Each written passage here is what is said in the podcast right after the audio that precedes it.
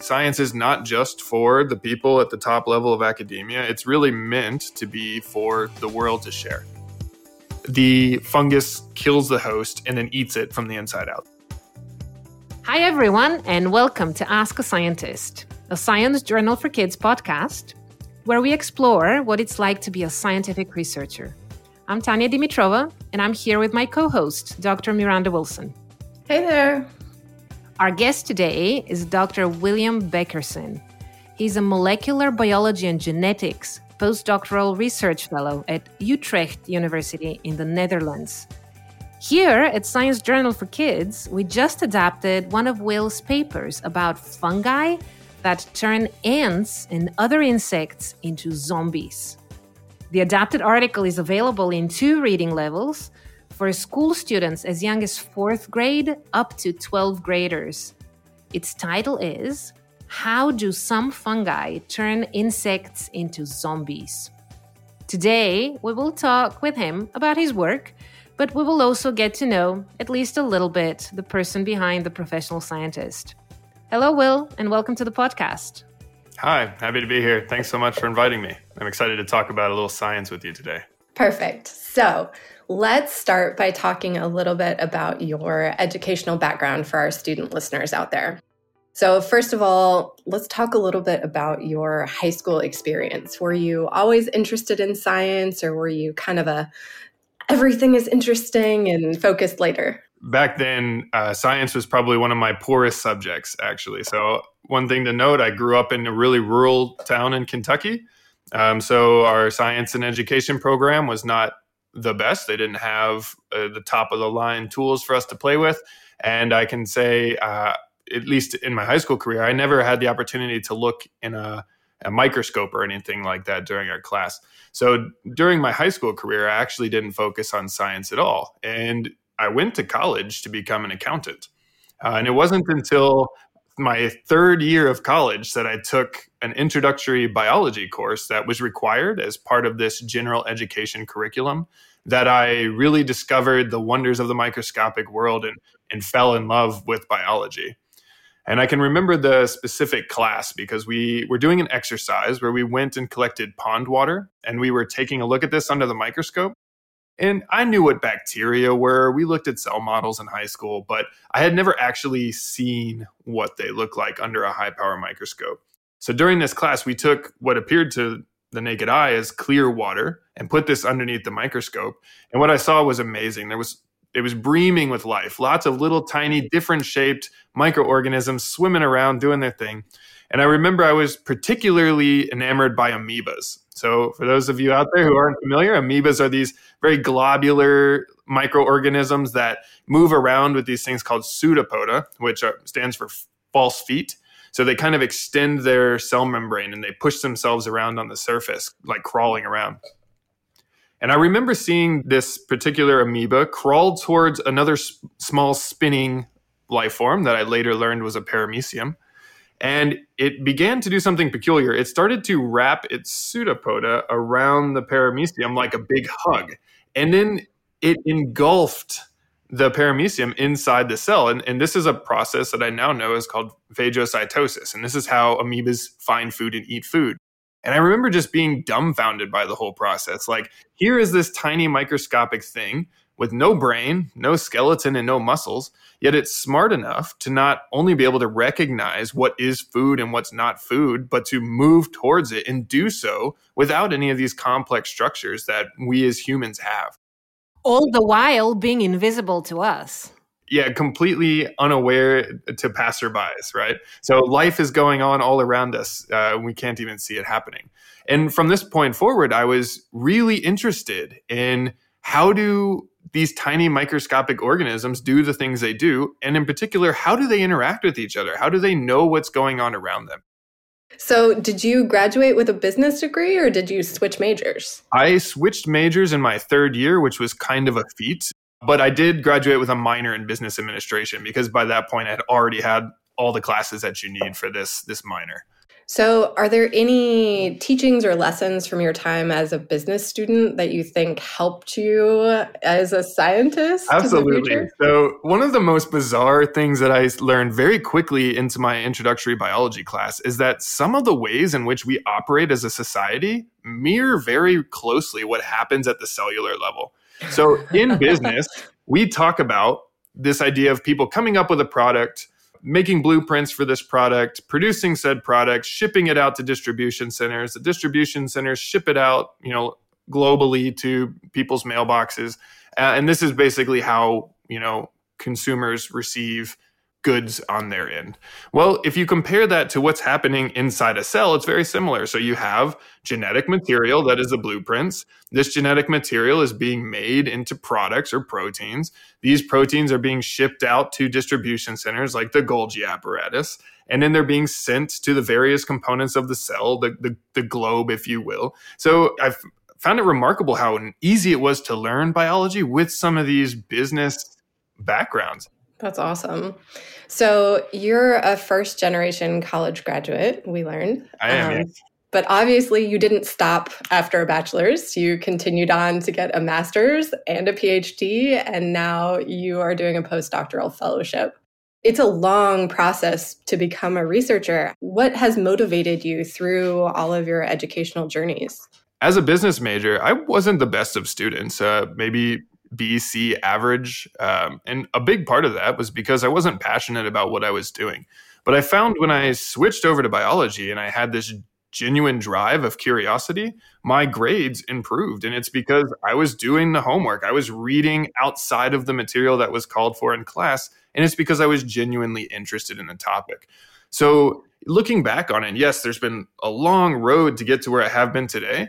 But at no point was it ever really a process of, okay, now I got to get my master's. Okay, now I got to get my PhD. It was really just having fun and diving into questions that I found curious. And then, oh, I have a master's degree. And then, oh, oh now I have a PhD. like, yeah. So basically, you just, you, you become it uh, completely engrossed in a topic that you're passionate about. And I think you'll find a lot of people who teach or do research or outreach at these levels kind of have that that same spark that drove them uh, through the madness of academia.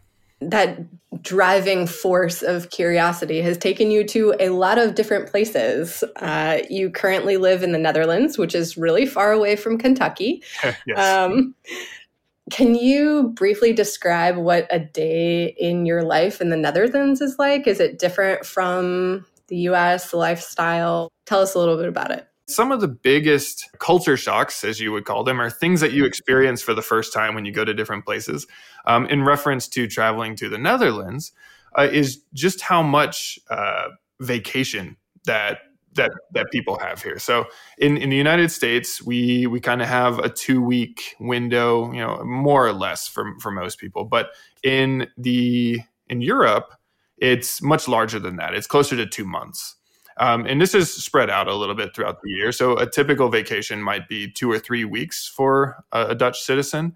Um, and I got to say, at, at first, you know, with my uh, very work, work, work American brain, I thought that this was somewhat of a waste of time. But what I've come to realize is taking breaks and exploring things not only allows you to broaden your perspective, but it also allows you to reset. We have a question for you from a listener. Hi, my name is Natalia and I am a volunteer at Science Journal for Kids. In science, pretty much as in life, you often have to overcome challenges or hurdles. Could you share a particularly challenging experience in your research or in your life and how you overcame it? In research, one of the first things that the professors in my department told me is you're going to fail at a majority of things you do. And and that's just based on the fact that you're really at the frontier of what we know. And I can remember the first time that I asked my professor as a PhD student a question that he didn't know the answer to. And that was shocking to me because growing up, going through education, it's really treated as this inventory of knowledge and we're supposed to memorize it all. And, and that's how education has traditionally been taught. So to get to this point where I asked questions and there is no answer to is, was kind of shocking. And that really was a transition into my research career. But most of the things that we work on, particularly with zombie ants, a lot of what we do fails. So, really, a, a big portion of my job is to think critically about what's going wrong, what are other ways that we can approach the problem, and what are some creative solutions that we can come up with to try to figure out what's actually going on with this biological system. So we do a lot of outreach events with the communities, with science centers, with uh, with zombie ants, for example. We did it with the parks and wildlife services, you know, doing summer camps and going out and showing people these really cool organisms. Um, and, and we're really passionate about sharing this with the world. While working on your paper's adaptation, we actually found out that you have extensive body tattoos showing different insects um, as a way to demonstrate your commitment to the field, maybe. So tell us about your tattoos. Did you come up with the art yourself based on your work or? I, I must say, I, I had tattoos long before I started studying zombie ants. So, uh, as a like uh, statement of my commitment to research, I, I, don't know if that's fair to say, but it's definitely an expression of my love for what I do. Um, so, f- for those of you out there, I'll give you sort of a mental picture of what's going on. So, uh, this tattoo starts at my wrist and goes all the way up to my shoulder blade. And at the be- at the bottom is a graveyard, and on top of that graveyard is this kind of branching tree. And on this tree are tons of insects that are infected with different fungi that cause behavioral manipulation. So these are all examples of behavior manipulating parasites that we know of in nature. And and we're finding more and more every year. It's quite amazing. So on on this this uh, tattoo sleeve we call it, there's the zombie ant, which uh, if you read the adaptation, you'll be very familiar with. There's also the zombie fly. Um, now, what's interesting about the zombie fly is rather than causing this death grip behavior that we see from biting in ants, uh, the fungus is actually able to make the saliva of the fly very sticky. So it actually winds up gluing its mouth parts to substrates before the fungus comes out. There's also the zombie wasp. Uh, the zombie. Actually, let's clarify this. What are zombie insects? How do you recognize them? So, a zombie insect is an insect that is being behaviorally manipulated by a parasite.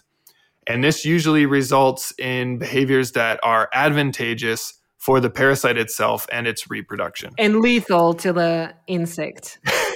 yes that is just a small subset of the many different behavioral manipulating parasites out there. And not all of them are fungi.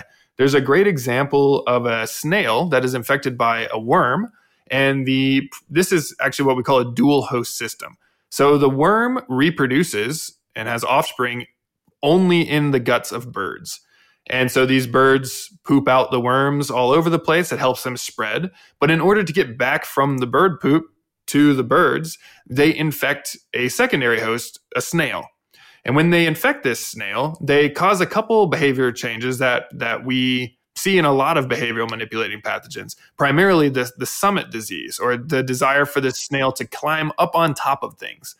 Now, you might ask, like, well, you know, why, if you were a worm, would you care if your snail climbed up on top of things? Well, once the snail is on top of things, the worm then grows into the eye stalk of the snail and it's a very fluorescent color and this basically acts as neon lights for birds to come down eat the snail that's basically sitting on a dinner plate at the top of these uh, plant structures and then it completes its life cycle back in the digestive tract of birds so we see examples of, of worms doing this crustaceans doing this uh, some viruses you could even consider to be behavior manipulating, uh, like uh, rabies, for example. There are uh, protists like uh, Toxoplasma gondii that can cause behavior changes in mice. So it's it's really a wild world out there, and there's many examples of these uh, symbiotic relationships that cause you know weird and very cool phenotypes. Will they be called symbiotic if one of the participants in them dies gruesome death at the end? Yeah, so I'm, I'm glad you asked this question because as part of our outreach, one of the questions we get asked a lot is this question like, why do you call this symbiotic? And I think this is because a lot of people think the term symbiosis means uh, good for both organisms. But actually, symbiosis is an umbrella term. Symbiosis just means interaction between two species. So there are three main flavors of this there are mutualism. Mutualism is the win win relationship. So, an example of this is pollinators. Pollinators land on flowers, they eat the nectar for food, and in exchange, they pick up pollen and take it to new hosts to or new new flowers in order to reproduce. Uh, there are parasites. So Ophiocordyceps and zombie and other behavior manipulating parasites would definitely fall into the parasite group. Um, everybody here uh, listening to this has probably experienced parasites in the past, either through the form of mosquito bites or maybe some ticks if you've ever gone camping in the woods. And then the third one is a more interesting category called commensalism. And this is defined as one organism benefiting and another one um, neither being benefit nor hurt. Um, and there's some debate on whether or not true commensalism exists if you think of things over the entire course of evolution. But I think one good example of a potential commensalist is a tree frog. So tree frogs like to hang out in trees. It gives them some camouflage, some height, and protection from predators, so they benefit. I don't think the tree really cares that the frog is there. Uh, some may, some might not. Uh, it's hard to say. So, one of my favorite parasites that also manipulates the behavior of its host is the one you mentioned, Toxoplasma gondii, which is surprisingly common not only in cats, but also importantly in people. And as far as I've read, according to some estimates, something like 20 to up to almost 50% of all people on the planet carry these parasites lodged in our neural circuits, which is just one example of a parasite from another species that impacts us as much.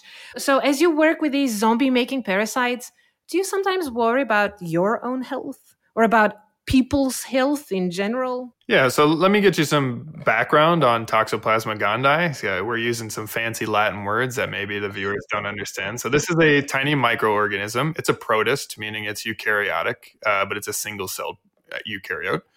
And normally, or the the normal host for this uh, is also a dual host system. So this infects cats um, and reproduces in the cat's uh, body, but it can also exit through fecal matter, just like in the bird example we talked about, or, or urine, and it can be picked up by mice. Now, in order to get back to its original host, it causes behavioral changes uh, in the mice that make them less afraid of cats and less adverse to cat urine. So they'll hang out in areas where cats prowl and inevitably are more likely to be eaten than mice that do not have toxoplasma.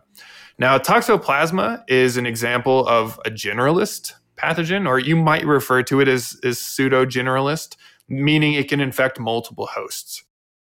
So you, you've already given the example that it can infect not only cats and mice, but also humans.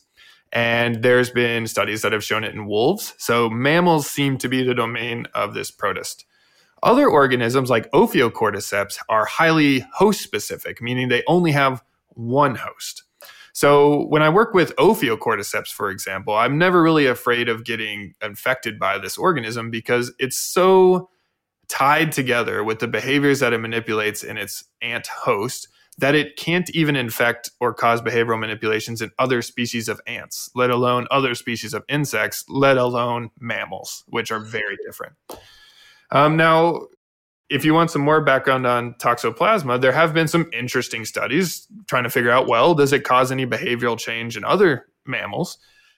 The studies in humans have found that it seems like car crash victims may have higher incident rates of infection with toxoplasma which could indicate that there may be a slight increase in risk taking behavior while driving. And it has also been linked correlatively to uh, incidence rates of schizophrenia, which is a neurological disorder that happens late in life. So these are two examples of, of how this kind of generalist might be affecting uh, animal behavior. But in these cases, we wouldn't refer to this as behavioral manipulation because behavior manipulation has two main components. One, the parasite has to be the causal agent. And two, the behavior that's being exhibited in the host, sometimes referred to as an extended phenotype, must be beneficial to the parasite. So in the case of, you know, these humans, if this is a real effect, humans getting in car crashes does not benefit toxoplasma at all. So it would it would uh, not be considered a true behavior manipulation. You and your team examined the relationship between fungi and insects, mainly ants, where the fungi basically takes over the insect and makes them do things to help the fungus spread. Is that a good summary? That's a fantastic summary. So basically, that turns the insect into a zombie. Yeah. So maybe here's a good uh, good point to clarify what we mean when we say zombie, because we don't we're not talking about dead things that are brought back to life which is kind of this classical view of like the land of the dead and a lot of zombie genre movies but rather we're talking about behavior manipulation so there are there's a subcategory of zombie movies where you see that the zombie phenotypes are actually living things acting very erratically and usually caused by a virus or some other organism. So great examples of movies that depict this real example of symbiosis uh, is The Girl with All the Gifts, which is another movie about what if Ophiocordyceps could affect people and also has fantastic biology in it.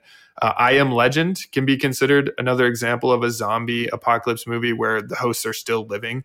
And perhaps the best depiction is uh, 28 Days Later, which is a fantastic old film uh, about zombie outbreak caused by uh, a virus. The, and I, I think it gets everything about biology fantastically correct with the exception of the the rate at which things get infected. So in the movie, people get bitten and within seconds they're zombies. That's the only thing I think that's incorrect. One of the things I really like about that film that no I haven't seen in any other film. Spoiler alert. So if, if you're going to watch the film, this, this is going to spoil it. So here's your, your countdown, your three, two, one. In that movie, at the the way that the movie ends is all of the zombies die because their bodies are so hyperactive all the time that it's consuming so much energy and without a food source and without eating their body burns out and they die which is a fantastic representation of kind of what happens in parasitic relationships.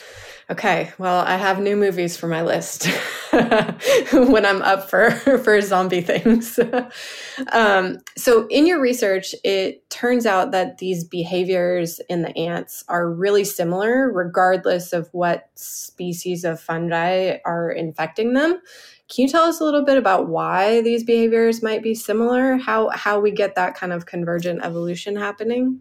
Yeah, I, I'd, I'd love to. And I'm so glad you used the word convergent evolution here because it's not just the fungi that are causing a lot of these similar behaviors. So we talked about the example of the snail and how it causes summiting disease. Well, summiting disease is one of the most common behavior manipulations that we see in these systems. So in, in all of these zombie flies, zombie ants, the zombie snails, you see this climbing behavior. Now, for fungi, that's because having your host climb to a, an elevated position allows you to spread spores further on wind. So it allows you to to infect more ants than you otherwise would be able to on the floor. Now, what we've found in our research is even though these these behaviors are similar, the way in which these fungi from different groupings cause this behavior in the host is different. Um, so, you know, the summiting behavior that's caused in zombie flies might be mechanistically different than those that we see in ants. So, we actually have some questions from readers specifically about the article. Hi, Dr. Beckerson. My name is Natalie, and I am a grade 10 student in Canada. After reading your zombie ants article, I have a question for you. Does the physical appearance of infected insects change when the zombie fungi enter their body? Thank you so much. The physical appearance does not change. However, ants are very social creatures and they communicate with the world around them through smell, through chemicals, right? So these antennae that you see coming off the ant's head, these are used to smell the environment and this is how they communicate with one another. It's how they know to follow these trails if you've ever seen you know these these ant trails going from like a piece of candy on the sidewalk back to the nest and everybody's single file what's happening there is they're laying pheromone trails that they can then smell with their antenna to follow. So, one of the defense mechanisms of ants for when other ants get sick is they can smell a change and they can smell the difference between healthy and sick ants. So once an ant becomes infected with Ophiocordyceps, it's only a matter of time before the ant begins to smell different and the the rest of the ants in the nest kind of pick up on this. Now, the kind of uh, brutal yet brilliant strategy of ants to deal with sickness is to simply kill that individual and take it away from the nest. So, you know, we call this social immunity. Maybe they should take it away first and then kill it there. yeah, so as opposed to killing it in the nest. If they're going to kill it anyways. Well, like I like I said before, the Ophiocordyceps cannot be transmitted during this kind of yeast-like growth phase. So killing it near the nest does not cause infection. Um, so they're able to do this. But when you kill the host, then there's nothing for the fungus to manipulate, and then it really can't complete its life cycle. So, one of the other behavioral manipulations that we see is very early on into infection, before the other ants can tell the difference, the, the fungus causes the ants to abandon their social roles and to leave the nest and, and increase for, uh, what we call foraging behavior, which is basically this wandering, searching behavior. Um, and then we also see some disruption of the circadian rhythm or the daily rhythm that tells you when it's time to sleep and when it's time to be awake. The ants that we study from Florida are normally nocturnal, meaning they're awake at night and asleep during the day. But when they're infected by Ophiocordyceps, just like the zombies in the movie, they're awake all the time. They, they, they forage, their activity is increased. And one of the things that we're really trying to piece together in our research is what chemicals are the fungi making that are causing this increase in activity and disruption of circadian rhythm. So we have a few more questions that take you even further back to basic biology. Hi, I'm Eily and I'm in first grade and I have some questions for you. I've noticed that ants are very small and if they're small, why do they build such big houses? And why do they live in groups? Yes, that's a that's a very good observation that you made. Ants are comparatively very small. And it's precisely the fact that they are small that they work together and they they build such big houses because when you don't have size there's power in numbers. So they make lots and lots of ants and lots of ants need somewhere big to live. Because there's so many of them they need a big house to live in. By living in groups and working together they are able to protect themselves from other really big insects that might otherwise harm them so really uh, they they work together as a big family uh, to protect one another, and that gives them an advantage in nature. Awesome. Okay, one more question. Here it is. Why do some ants have wings and others don't? Some ants have wings and some don't, and some are it's because they're different species, and some it's just because of the roles that they play in the nest.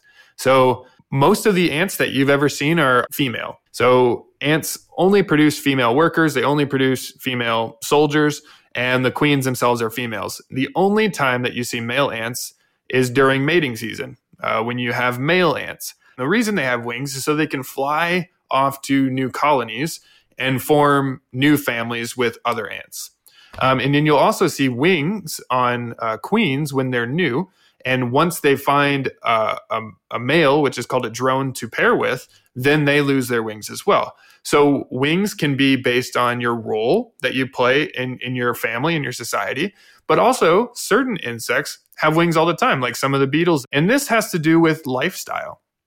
So for certain organisms, being able to fly around, uh, like for example, bees, and, and to get to pollen and nectar more easily is advantageous. So in nature, the bees that evolve this this ability to move around quicker are selected for, meaning they they produce more often than bees that do not. And this is called natural selection. So over time, uh, you might have an adaptation that allows you to move more quickly, and then this can eventually turn into something like wings that allows you to move very quickly and, and up and down and left and right.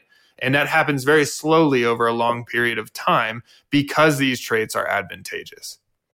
Okay, so at the end of each of our episodes, we like to, to ask a, a fun question.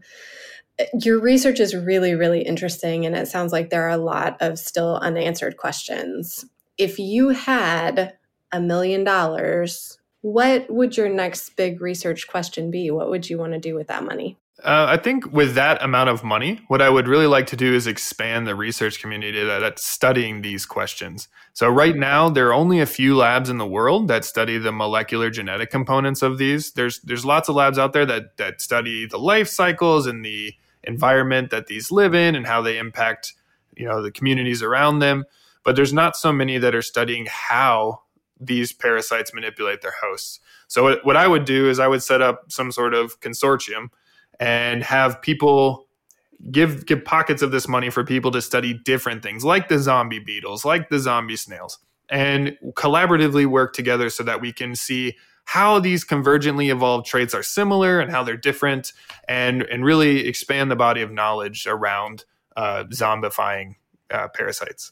Wow, Will, thank you so much for teaching us so much, not only about zombie ants, but also about so many biological topics. Oh, no problem. I, I thank you so much for having me, and I love uh, talking about zombies uh, ants to anybody who will listen. Did you know that you can directly read one of Will's scientific papers, stripped from its complex scientific jargon and made understandable to readers as young as fifth grade in school? The link is in the show notes. You can also just Google its title How Do Some Fungi Turn Insects into Zombies? Or go directly to www.sciencejournalforkids.org and search for zombie. That's all for today. This is our last episode in this season and this year. If you haven't yet, we recommend that you go back and listen to our previous episodes. You'll find nine other interviews with fascinating researchers from all sorts of disciplines, from robotics earthquakes and space science to seals, beavers, and fossils. We really have something for every taste. This podcast was produced with help from volunteers Natalia Torres Behar, Natalie Zhu, and Ailia Mladenova. Sound engineer Maria Mikhailova, and hosts Miranda Wilson and me, Tanya Dimitrova. Thank you for listening. Subscribe to this podcast to receive notifications about future episodes of Science Journal for Kids Ask a Scientist. Till then.